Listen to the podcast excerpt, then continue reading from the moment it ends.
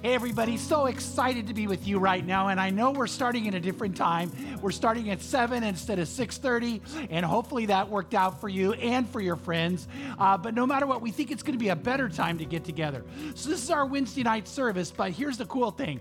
We're changing it up a little. Uh, so we're going to be calling it the Wednesday night watch party, and this is my watch party right here.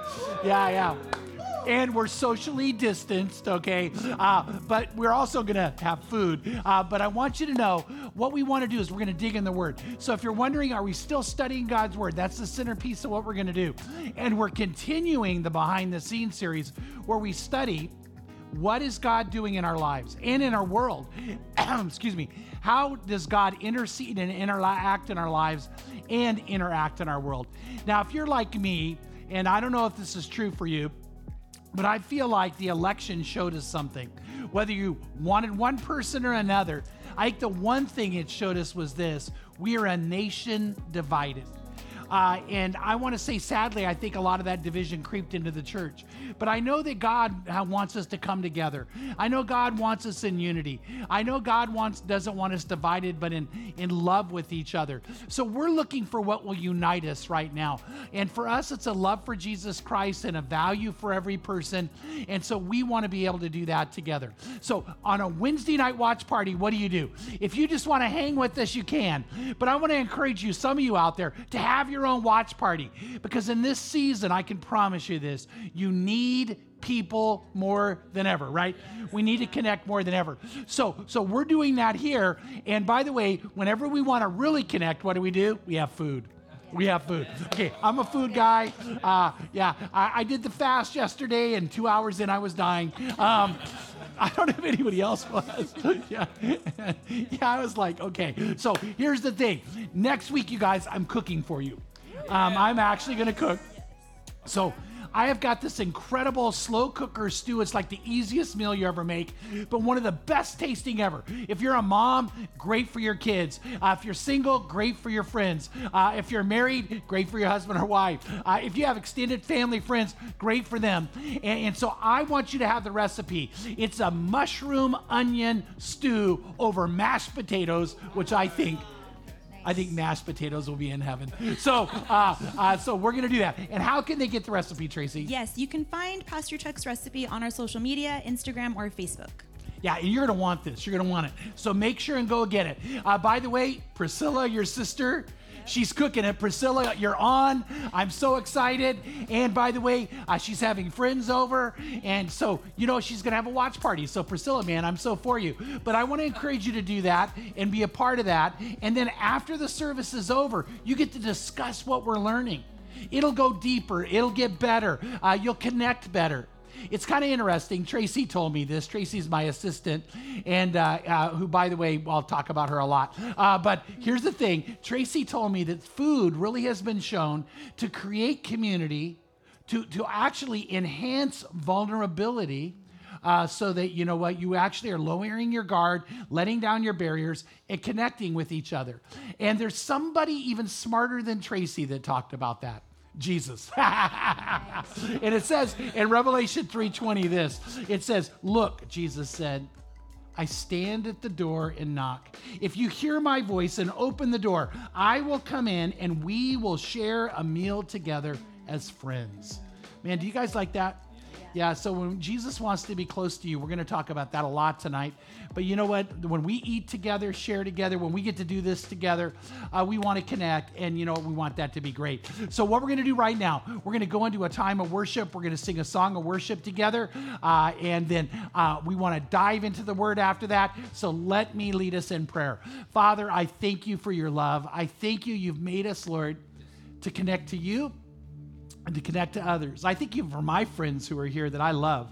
And, and I thank you that we get to share life together, especially in a time like this. And I thank you that, Lord, you invite us. You knock at the door and invite us to come near. So, right now, may you inhabit our praise. May we come near. Uh, in Jesus' name, amen. Amen. Well, welcome again, church. Right now, we're going to go into a time of praise and worship together. And like Pastor Chuck said, elections are going on. And I know I'm not the only one who's feeling a little uneasy and anxious, but right now we get to put our guard down and just worship Jesus. And so I love this song talks about people coming together, strangers, neighbors, our blood is one under Jesus Christ. So wherever you're at, sing this out with us. Let's sing to our God.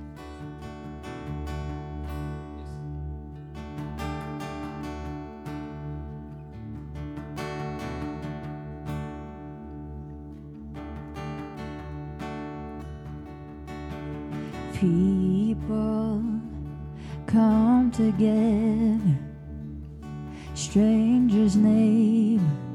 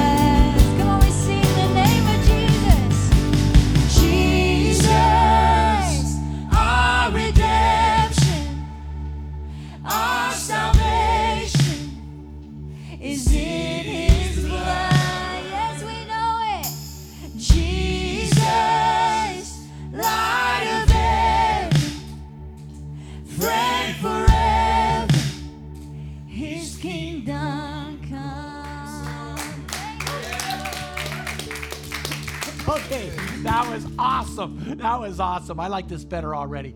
Okay, and I love worshiping. I don't know about you. I know you guys do. You love worshiping. Um, matter of fact, one of my favorite song leaders of worship songs is Laura. Uh, and we're going to be featuring a song later on in a couple of weeks that is just awesome. But you know, worship is a way we encounter God and interact with God and show our love for God. And one of the ways we worship is by giving our offerings to God.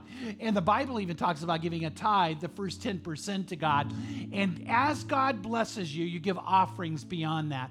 And so in this time together, in our worship time together, I want to encourage you if you're ready to do that.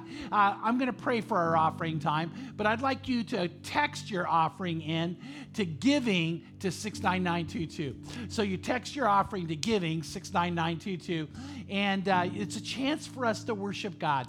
Jesus said in these incredible words, "Where your treasure is, your heart is also." And uh, you know what? I I honestly, um, you guys who know me know it's true. I love giving to God. I love giving to God. I love blessing others. And so, you know, this is a chance to show love. So I want to pray about that right now and we'll have this time together. Father, I thank you for each and every one who's ready now to show their love for you. Uh, uh, in a fun way, actually, Lord, to be able to text in that giving to 69922 and say, We love you, that you matter to us, that you're first in our life. And uh, we thank you, Lord, for all you've given us. And now we want to bless you back the way you've asked us to. In Jesus' name, amen, amen, amen. amen. So, um, we are going to dive back into our behind the scenes study. Two weeks ago, I taught, and uh, then if you were with us last week, Herbert Cooper taught, and uh, uh, I told everybody we're going to learn how to preach uh, from Pastor Herbert, uh, which we did. And by the way, Herbert, if you're watching, thank you. Uh, but I want to dive back into what I want to call a section of understanding about God's permissive will. So what I'm trying to get at is this. You see, God does God does have a will. God has a will, He has a plan, and we need to understand uh, that a part of that is God's sovereign plan for our lives. Uh, and nothing can change that. Nothing can derail or, or delay God's sovereign plan. Uh, he has a plan for nations, He has a plan for people. Each one of you, uh, God has a plan for your lives and my life. Uh, by the way, I love this. A.W. Tozer said, and we brought this out before uh, that if you want to understand God's will, it's like being on a cruise ship pre COVID. yeah, you don't want to be trapped on there now. Um, pre COVID, you're on a cruise ship, coming back later. Uh, but let's say you're on a cruise ship. Here's the thing you know uh, you have no ability to determine the direction of the ship. You have no ability to determine the speed of the ship. You don't determine what ports the ship goes to. Uh, so that's all predetermined. But while you're on the ship, get ready for this, you have lots of choices.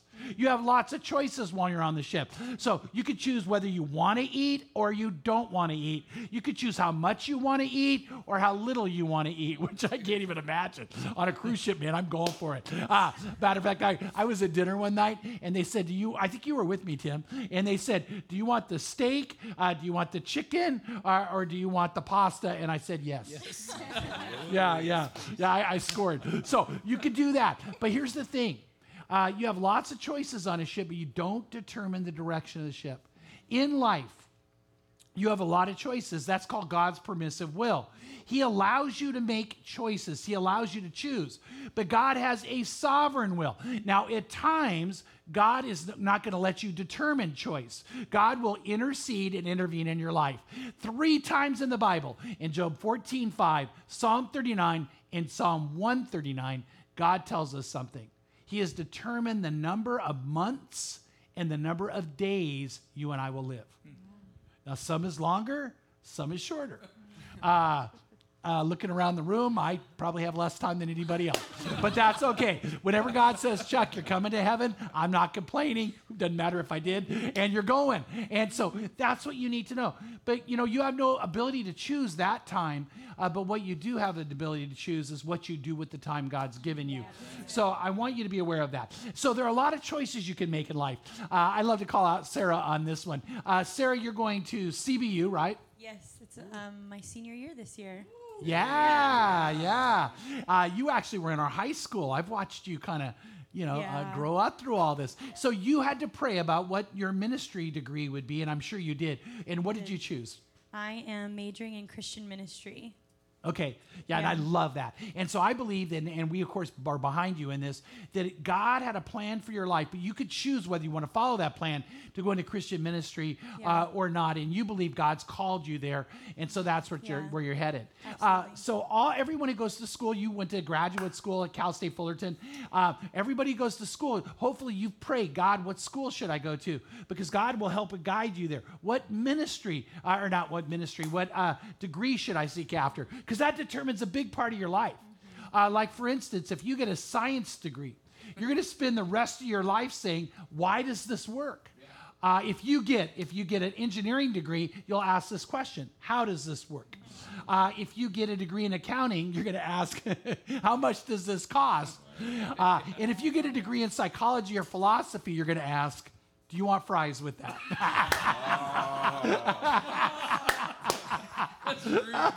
it's just too true. Uh, it's just too true. Uh, a BA in psychology gets you nothing. Okay, so here's the thing I want you to know is God wants you to make choices. God wants you to do that. But God has given you the freedom to choose.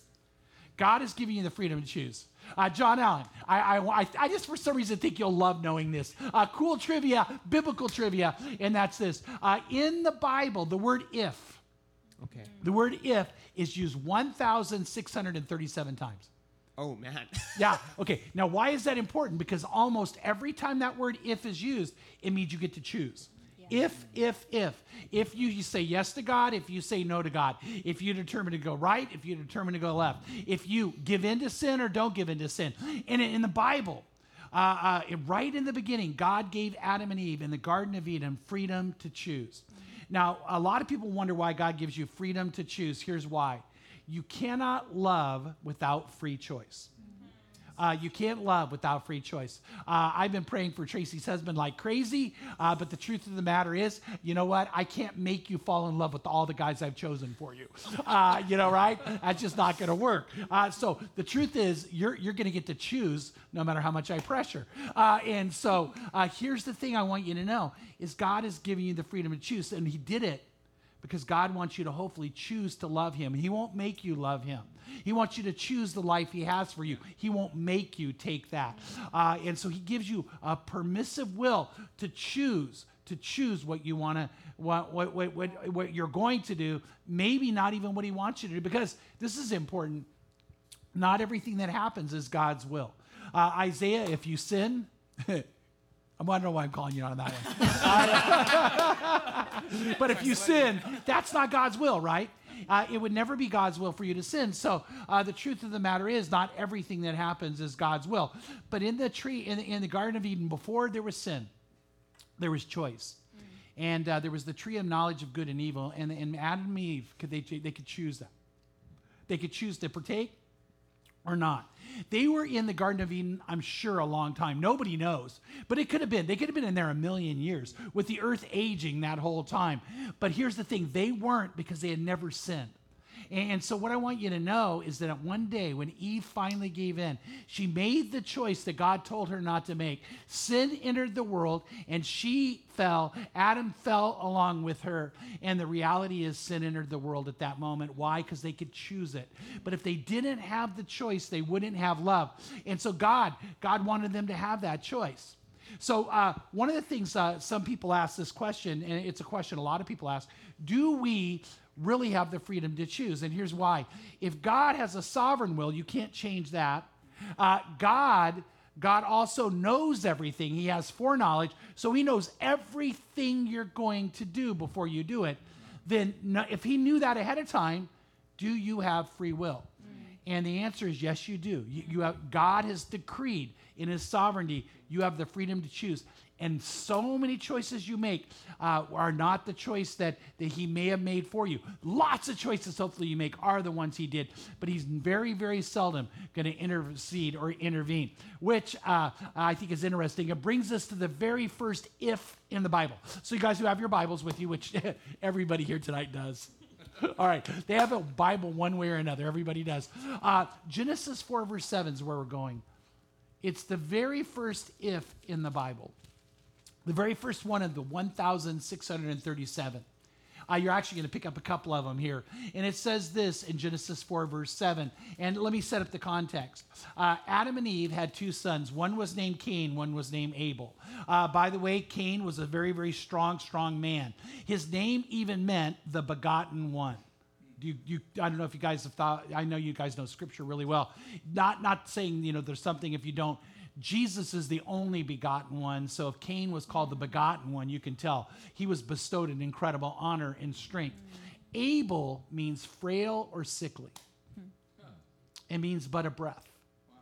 And so all of a sudden, Eve is holding a little boy, baby boy, who can barely breathe, and that's what she's naming him. So he's, he's not as strong as Cain. He ends up being a keeper of the sheep, which, by the way, uh, we're going to do some cool teaching in Christmas about shepherds and sheep, and it goes all the way back to Abel. Uh, and, and here's the, and Cain, though, was a, a tiller of the ground, which takes a lot of strength. And then what happened? It came time for them to appear before God and give a, a, sacrifice, give an offering. What they should have done is come and sacrificed an animal for their sin. Cain doesn't do that. Cain shows up and just gives gives veg, uh, vegetables and and um, I'm saying the wrong word here, Charles, and I know you can help me almost, but but it's it's, it's a meal offering is what they call it. By the way, that was always given for Thanksgiving. It wasn't given uh, in calling out for mercy and for sin. And so when he did that, he was not calling out to God. He was not humbling himself before God. And Abel did. And God was very pleased with Abel and his humility and his desire to get closer to God and, and, and to know that one day God would give a sacrifice for him. And so in that moment, uh, Abel gets honored by God and Cain gets humiliated. So honor or humiliation. And he, he in that moment, what he does is he gets angry. He gets angry with God. And he gets angry with Abel uh, because Abel made him look bad. Uh, by the way, anybody here, when someone when someone tells you you're wrong, do most of you guys go, "Oh, thank you. I love being told I'm wrong." Yeah. No, okay, yeah, yeah, yeah, yeah. There's something inside all of us, uh, uh, uh, married people. Anyway, no, let's don't go there. Um, but but you know, there's something inside all of us. We don't like to have anybody point out we're wrong, and or or you know, and and so you know what wisdom says you want that, but it's very in our fleshly nature. And so Abel now is, or Cain is so angry with Abel, so angry with what happened. Violence is welling up within him.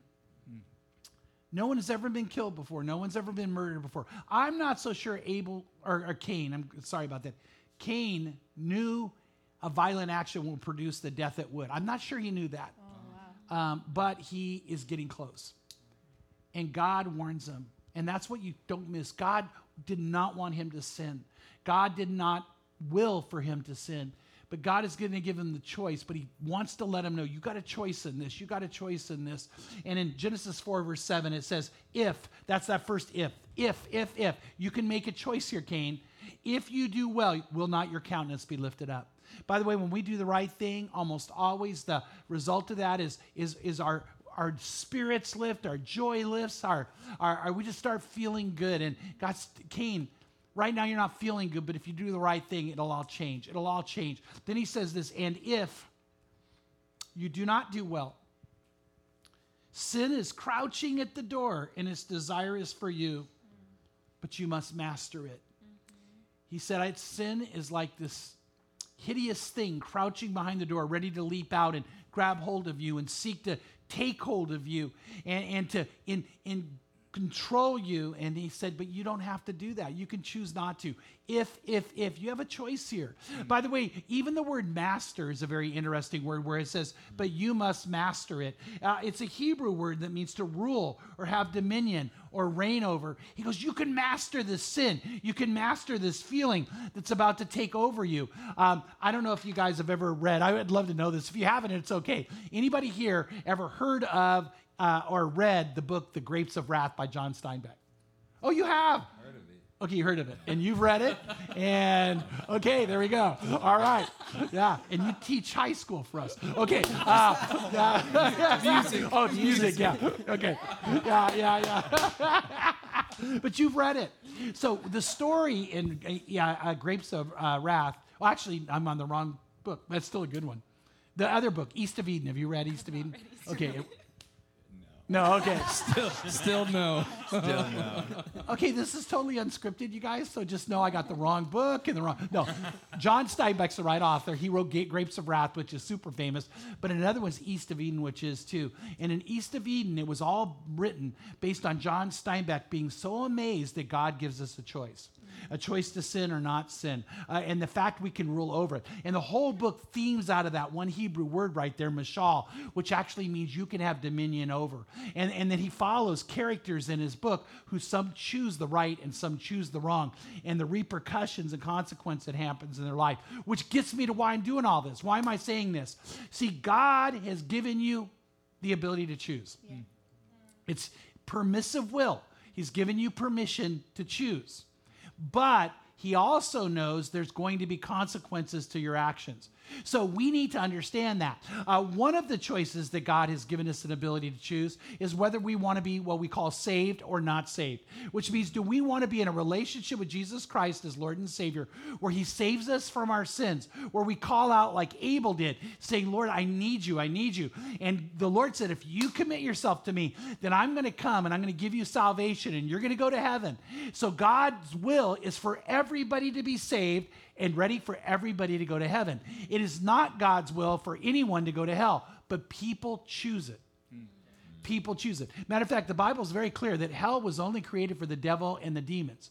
But people go there because they will not choose to be saved. But it's God's will for them to be saved. Uh, 1 Timothy 2 is where we're going in this. And I want to show you what God says about that. And notice God's will because He gives you a choice, the most important choice you'll ever make. Will you commit your life to Christ? Will you become His? And in 1 Timothy 2, verse 3, it says this. This is good and acceptable in the sight of God our Savior, who desires all men to be saved and to come to the knowledge of the truth. Um, by the way, I could show a lot of verses on this, but I just don't want to have you miss how simply and clearly this says this. He desires all men and all women to be saved and come to the knowledge of the truth. Yeah. He wants that. He wants it for everybody. By the way, we have a passion here for that, right, you guys? For people to come to know that. And so that's God's great desire. Matter of fact, God wants that so badly. One reason He's letting evil exist in our world for such a long time is so that people will have time before judgment comes to choose to give themselves to God. By the way, I believe we're in the, the, the countdown to the last second to choose. Yeah, Tim, you and I talk about that all the time. Uh, but we think we're coming down to the, the end of time. Jesus gave us signs. But why are we waiting?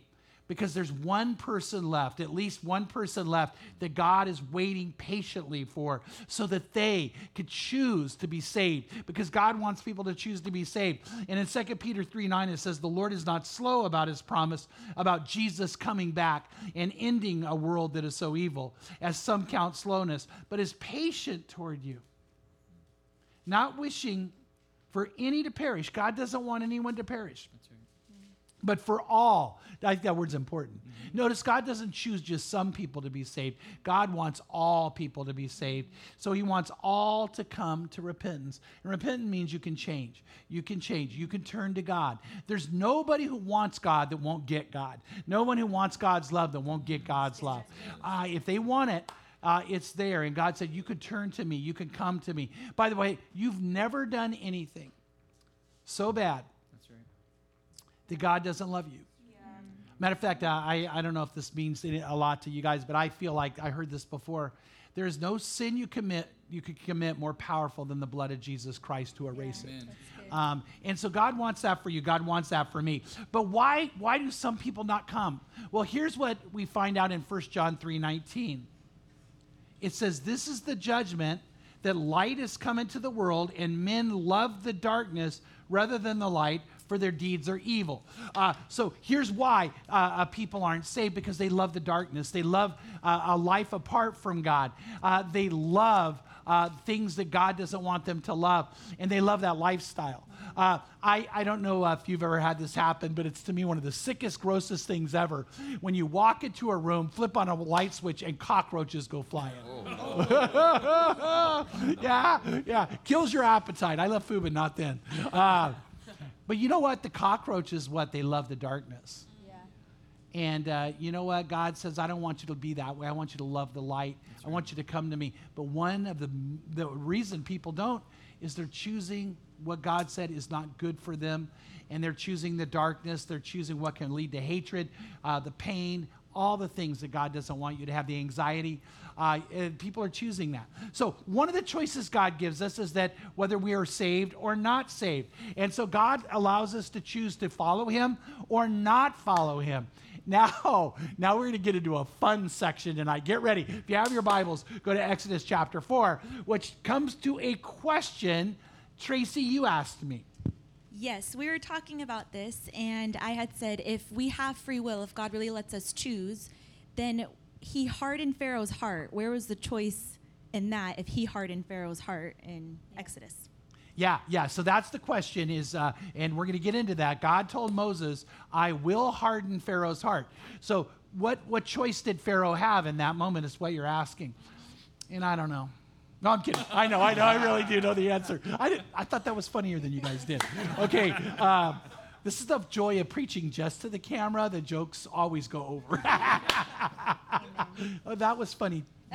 okay, so so that's a good question because I, we get asked that. Another way of asking it sometimes is, did Judas have a choice? Uh, or you know you think of someone else did they have a choice? But we're going to use pharaoh as a really good case study because what happened is moses is out in the wilderness. God has appeared to him in a burning bush and god tells him i want you to go to egypt and i want you to tell pharaoh to let my people go. For 400 years they've been in slavery. For 400 years they've been in bondage. It was getting worse and worse and worse the slavery they were experiencing.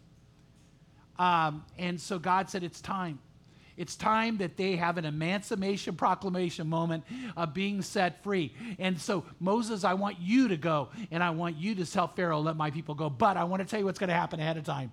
I am going to harden Pharaoh's heart and he's going to say no. So, wait a minute. You're sending me there, and the answer is going to be no. And God says, because I'm going to use that to humble Egypt, which He does. He brings the whole nation to their knees. Uh, quite a quick uh, trivia for you to know He brings 10 plagues, which actually punishes their 10 false gods. Uh, so they're very, very in particular. Uh, so I want you to know that. But in Exodus 24 or Exodus 4:21, 4:21, the Lord said to Moses, "When you go back to Egypt, see that you perform before Pharaoh all the wonders which I have I have put in your power, but I will. Now, I want you to notice that I will harden his heart so he will not let the people go. All right, so we already know this. Uh, most of you know it. The word will means it's going to happen when? Past, present, or future? Future. Okay, so he hasn't done it yet. He said, I will do it. I haven't done it yet. So he has not hardened his heart yet. So what happens? Moses shows up and and, and he, he begins to call out to Pharaoh to let the people go. He starts bringing plagues on the land. And then in Exodus 7, verse 3, it says this But I will harden Pharaoh's heart, that I may multiply my signs and my wonders in the land of Egypt. So he's still not hardened his heart yet. So Moses is there, he's preaching. Pharaoh's heart still isn't hardened. So I want you to notice that. God said it's still coming in the future. Then Exodus 7, verse 13, uh, what happens is God has Moses do an incredible miracle, and it says, this is a really important to catch every word. Yet Pharaoh's heart was hardened. But who did the hardening? Pharaoh. Yeah, Pharaoh did. Pharaoh hardened his own heart. God still hasn't done it yet. So Pharaoh's heart was hardened, and he did not listen to them as the Lord had said. Then the Lord said to Moses, Pharaoh's heart is stubborn. He refuses to let the people go. Not, I'm not going to make, I, I didn't harden him yet. Yeah. He's made the choice. Yeah. So now what we have is God saying, one day I'm going to intercede, but I haven't done it yet. Yeah. Pharaoh is the one who did it. Now we're going to follow the pattern. Exodus 7, verse 22. Uh, uh, it's so, cra- this always cracks me up. Moses does these plague miracles where he brings plagues and the magicians make them worse.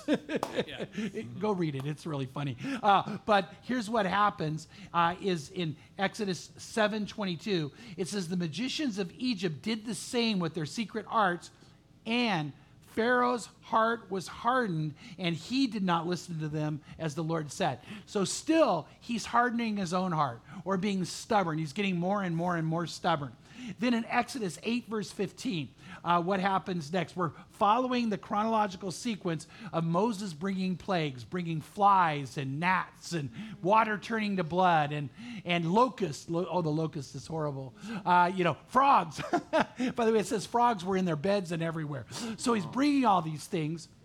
It says, but in Exodus 8, verse 15, but when Pharaoh saw there was relief, uh, and by the way, I probably should define what happened.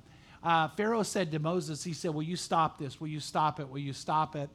And, and Moses said, Okay, I'll stop, but you got to let my people go. And it says, But when Pharaoh saw there was relief, he hardened his heart.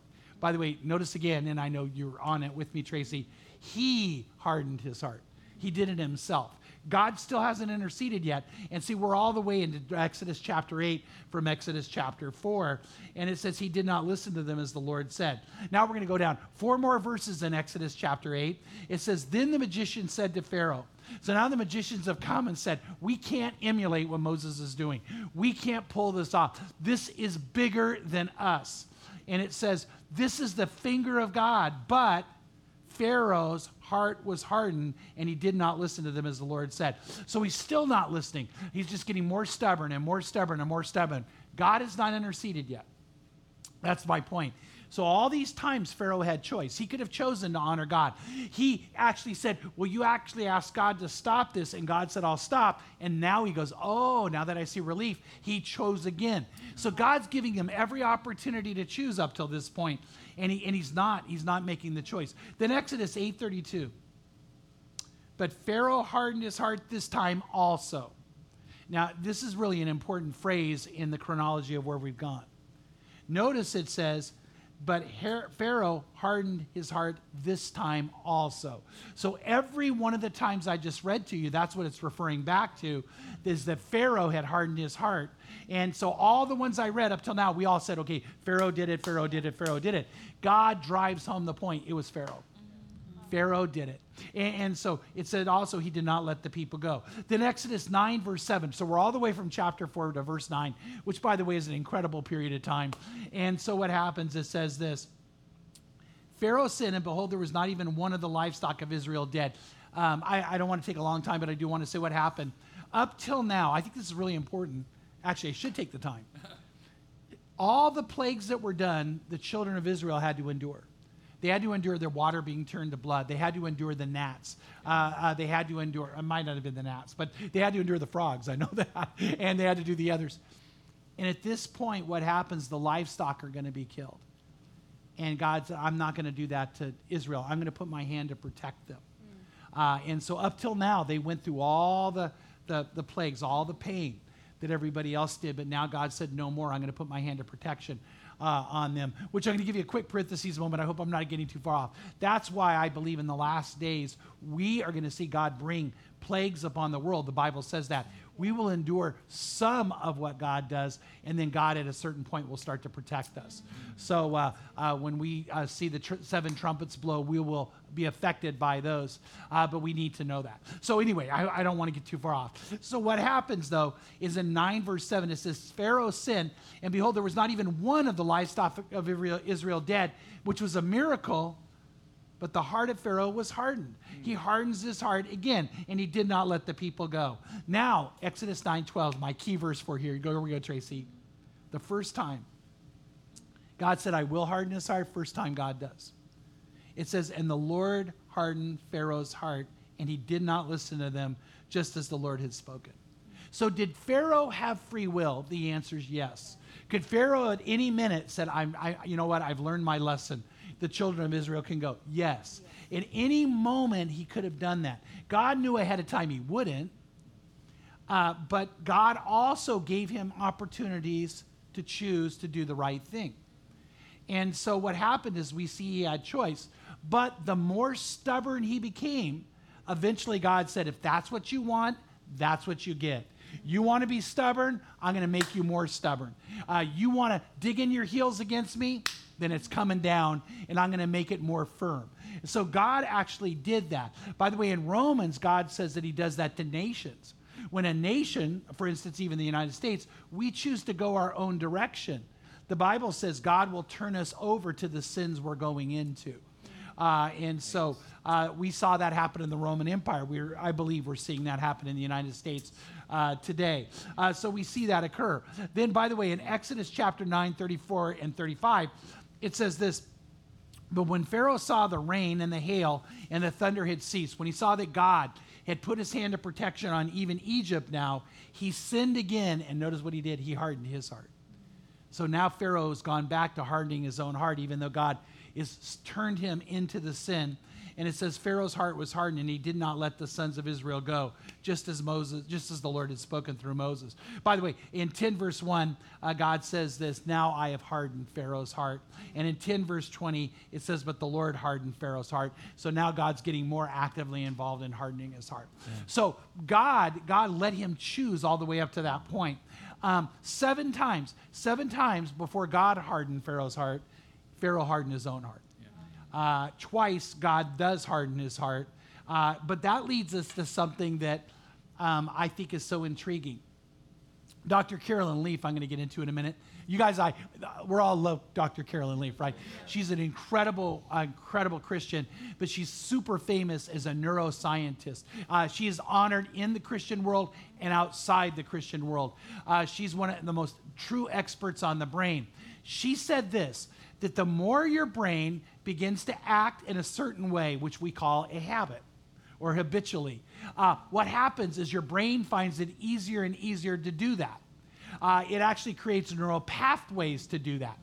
So, for instance, if I'm someone who gets angry easily, my brain will get used to getting angry and it will get easier and easier and easier to, to become angry. Yeah. Um, by the way, the opposite's true, which is super cool.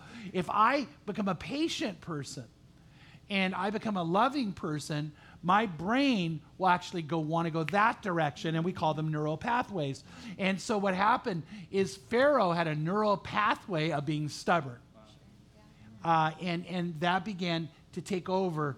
And, and here's the thing that Dr. Leaf says. She believes, though, it's so interesting. There's this thing called neuroplasticity where your brain can change the other way, and you can actually exercise free will, and your brain will change. Um, I don't know if this will help you guys, but I get intrigued by this.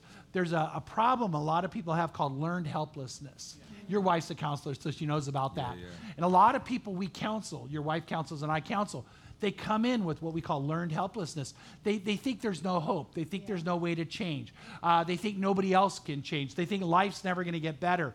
Uh, they're not ready to face a challenge because they think they'll always fail. Now, now, here's the thing the more they think that way, neurologically their brain begins to go that direction mm. and it shrinks. Wow. Wow. So anybody in here got a shrunken brain? No, I'm kidding. no, seriously, your brain shrinks in size. Is that weird or what? But when you begin to change that, usually through counseling, the, the uh, Dr. Leaf would tell you she can actually show that it, your brain actually grows and it actually works better, which goes to what happens here. God, in His permissive will, has allowed you to affect your brain uh, to have a more health or less health, uh, to choose the right things and to get used to choosing the right things or choosing the wrong things. And so we know that's true. We know everybody has a choice. And the more you make the right choice, the more your brain is programmed that direction. And the more you make the wrong choice, sad to say, the more your brain will then be programmed the other. But Dr. Leaf said in studying the brain and the Bible, but brain also, she's found that people get to choose. Which brings me to her favorite verse, Deuteronomy chapter 30. We're gonna, it's her favorite section of verses, then we'll get to her favorite verse. But Deuteronomy chapter 30, Dr. Caroline Leaf, uh, I got to interview her about this, and if you want to go watch that, uh, it's in July, I think, no, August in our August series, you can see that. and I keep referring to Tracy. We got to talk to her alone, away from everybody else, which was like so incredible. By the way, uh, if you go watch the uh, uh, interview I did with her, she totally corrects me.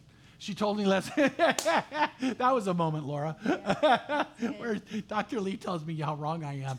And okay, that's all right. I'm, I'm why we had her. Uh, so here's the thing, by the way. Uh, in that moment, I had a choice neurologically, right? To say I'm going to learn or I'm going to get prideful. And uh, she just humbled me. Oh man, you go watch. I got humbled. All right. So Deuteronomy chapter 30 is one of her, probably her favorite verse in all the section in all the Bible.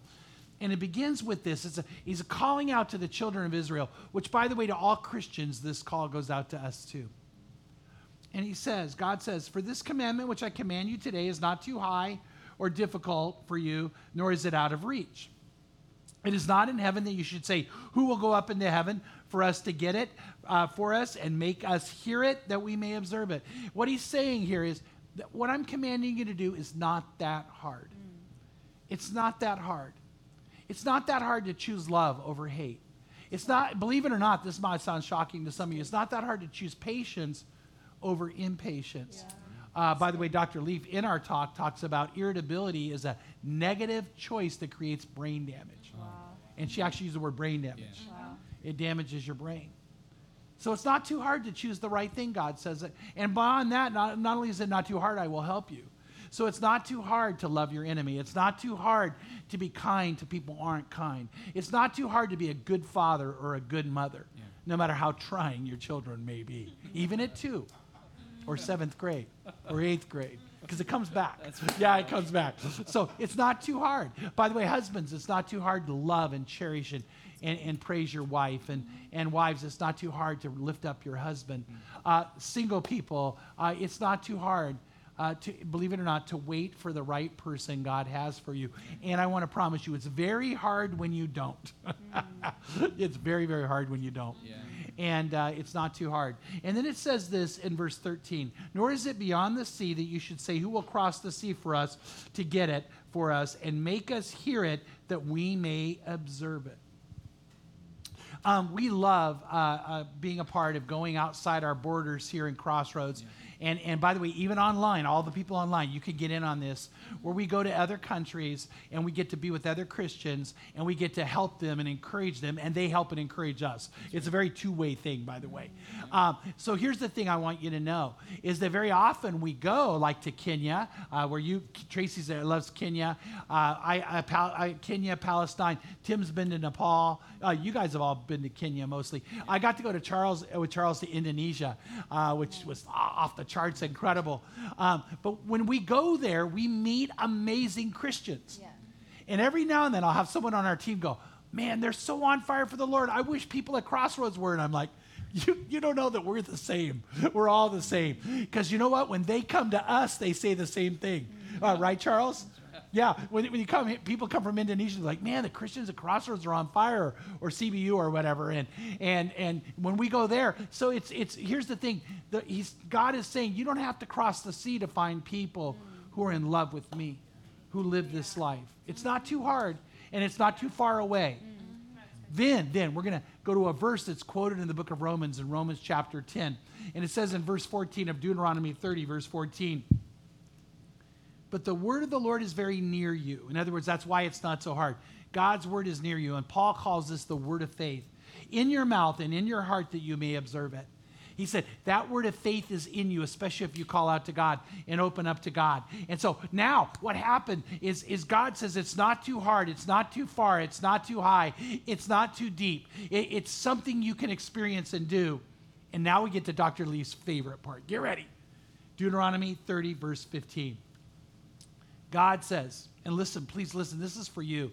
You may need this right now more than you think. God says, See, I have set before you. I have set before you today, right now, today, life and prosperity, death and adversity. He's saying, Chuck, you get to choose life and prosperity or death and adversity. John, you get to choose. You get to make the choice. You know, you get to make the choice. Pietro, did I say that right? I did. Yeah. Okay, that's the whole night. That's the whole night. All right, mic drop. I don't have one. Okay. Uh, but you get to choose. You know, you think about how incredible that is. You get to make that choice. And God says, but I, I, I want you to know you could choose life and prosperity or death and adversity. By the way, every day, every day, God said, here it is. Which one do you want? Yeah. And then it says in verse 16, in that I command you today, now how do you choose it? To love the Lord your God. It starts by loving God, and you'll find life and prosperity. Uh, if you love the Lord your God. If you don't love the Lord your God, you get death and adversity. Uh, by the way, we do die a little. That brain shrinks. Um, negative things happen. Brain damage does occur. Uh, that you might be surprised how real that is. It says, to walk in his ways and to keep his commandments and his statutes and his judgments, that you may live and multiply, and that the Lord your God may bless you in the land where you're entering to possess it. Then God warns them and warns us. But if your heart turns away and you will not obey, but are drawn away and worship other gods and serve them, I declare to you today that you will surely perish. You guys have a choice. You will not prolong your days in the land uh, where you are crossing the Jordan to enter and possess it. By the way, for us, we will not prolong our days in our own promised land, in our own good life. Verse 19 God says, I call heaven and earth to witness against you today that I have set before you life and death, the blessing and the curse. And here's the calling of God through Moses. So choose life. Please listen to this. Right now, you can choose. God's permissive will, his sovereign will, has decreed a permissive will. You can choose life. Yes. You can choose love. You can choose life in prosperity or death in adversity. Mm. You get to choose being blessed, being empowered. All the promises of God are there for you. God would never turn away from you. Matter of fact, remember what we started with? Jesus said, I stand at the door and I knock. If you would open up, I would come in and we would dine like friends. We would be together. Jesus wants to be that close to you. And he says, So choose life in order that you may live, you and your descendants, by loving the Lord your God. So, how do you choose life? By loving the Lord your God, by obeying his voice, by holding fast to him. For this is your life and the length of days that you may live in the land which the Lord swore to your fathers, to Abraham, to Isaac, and to Jacob. Choose life, choose life. And I want to tell you something. Right now, that's what God is saying for some of you. Some of you, you've never given your life to Jesus Christ. Guess what? It's not, by the way, I, I know it's not an accident you're hearing this. God wants you to know it, and it's for you. It's His invitation to you because you matter to Him. Choose life. It doesn't matter what you've done. We've talked about that. There's no sin you could commit, God wouldn't love you. Mm. There's nothing you could do that God would turn His back on you. But He said, I'm going to give you a choice. You got to choose to come to me. So right now, come to Him. Right now, come to Him. And how do you do that? Well, God, being God, wouldn't tell you to do that and not tell you how to do it. So He said, I want you to love me. And then he goes, I want you to obey my commandment. And one of the commandments is this is draw near to me, and then he promises, I'll draw near to you. Another one is in Romans 10, which we quoted where the word of faith is. It says, call on the name of the Lord and be saved. What does that mean? It means pray. Prayer is just talking to God, calling out to God. Jesus said, I stand at the door and I knock. And you know what he wants you to say? Come in. That's right. When someone knocks on a door, you could go open it or you could say, Come in. And uh, Jesus is saying, I want you to say, Come in. And I will. I will. So I'm going to lead a prayer in a moment. And if you love God, and I know that everyone here loves God, we're going to be praying for you. To say yes to Him. It could be for the very first time. He said, I'm standing at the door, I'm knocking. You could probably sense something's happening. See, God, God sees you, God knows you, God loves you. So just open up by praying the prayer. Then Jesus also tells us, and the pattern in the Bible is there, the next thing you do, you need to make it known. Uh, Jesus said, You need to confess me before men. Or what does that mean? It means you need to tell people, you need to make a confession that you just made your decision for God. It could be for the first time, it could be to recommit your life. You could do it as a group of friends. Maybe you're single, you got some friends, say, Let's do this together. Uh, you could do it as a, a dating couple, married couple, family. Uh, you could do it with your kids. By the way, that uh, we've had recently a whole family got together. The dad led all the kids, and man, they were all so on fire for the Lord. It's for you, but you got to make it known. So, how do you make it known? We're going to ask you to make it known by texting. Uh, grab your phone or, or your iPad or your computer and text Amen, which means the truth, to 69922. Amen means the truth, it means for real. And what's going to happen? Let me tell you what's going to happen. You're going to text in, I mean this. I want to commit my life to Christ or recommit my life to Christ. Or I want that life in goodness because I'm having bad. I want the life and prosperity, not the adversity and death. I want that. And so you're texting amen, I want it. And then we're going to text you back and ask your name because we you matter. We don't want you just out there in a void. We want to know who you are. And then we want you to text back to us so we can send you a copy of The Purpose Driven Life by Rick Warren, one of the best selling books of the last century and this century. Uh, and it's a book that tells you how to discover God's purpose for your life. And we want to give that to you free, an electronic copy free. We want that for you. Plus, we want to help you know your next step to take to get even closer to God. Don't hide out from us. Please don't hide out from us. We'll keep your information private. We'll, we'll care about you. We'll pray for you. We want to connect with you. Don't hide out from us. And don't hide from God right now. Open up. Open up to Him. Open up your heart. Pray this prayer. It could be for the first time, it could be to recommit, it could be to find healing. Maybe you want your brain to grow.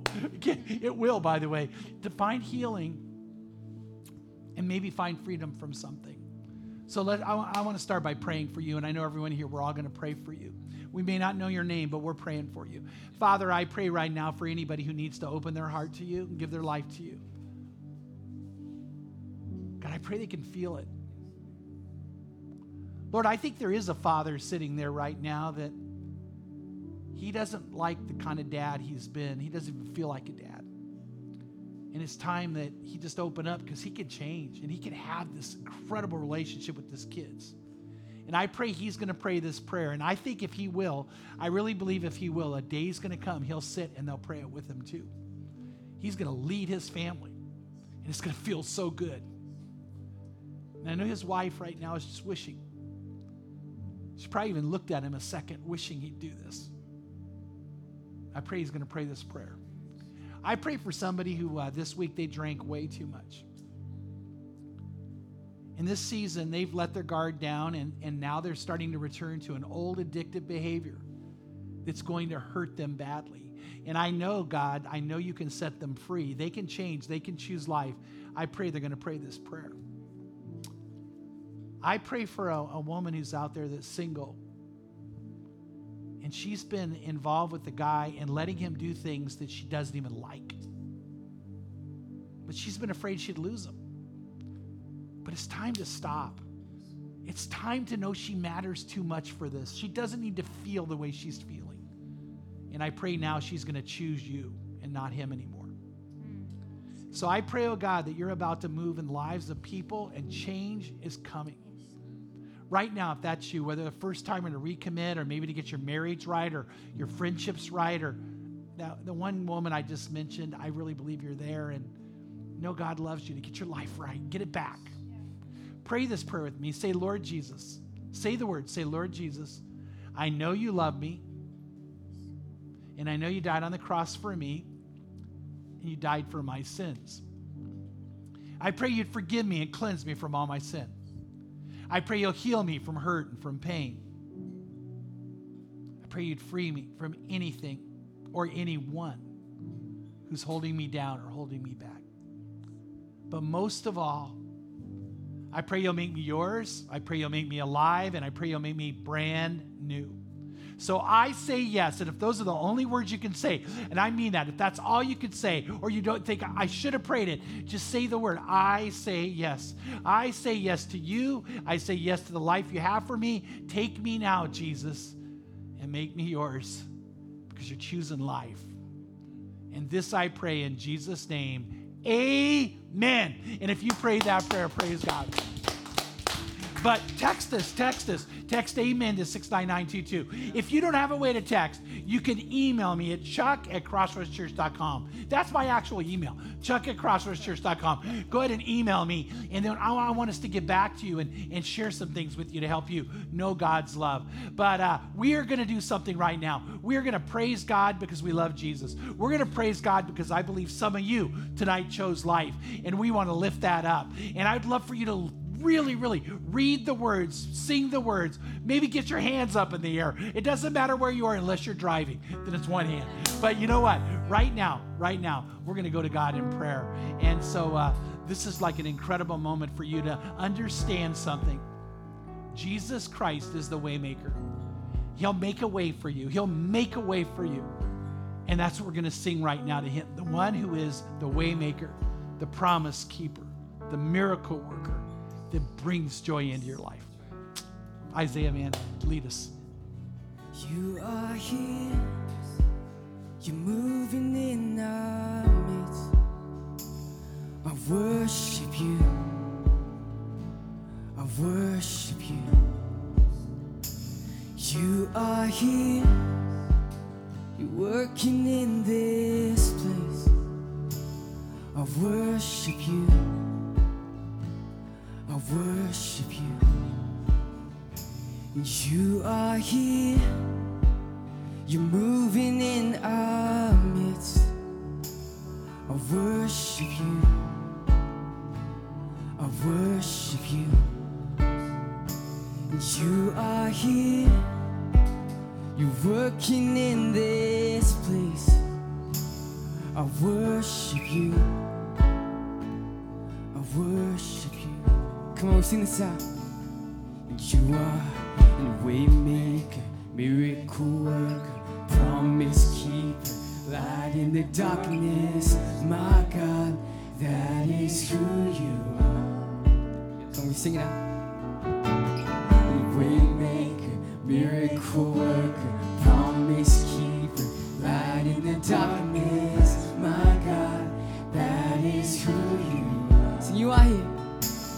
you are here. You're touching every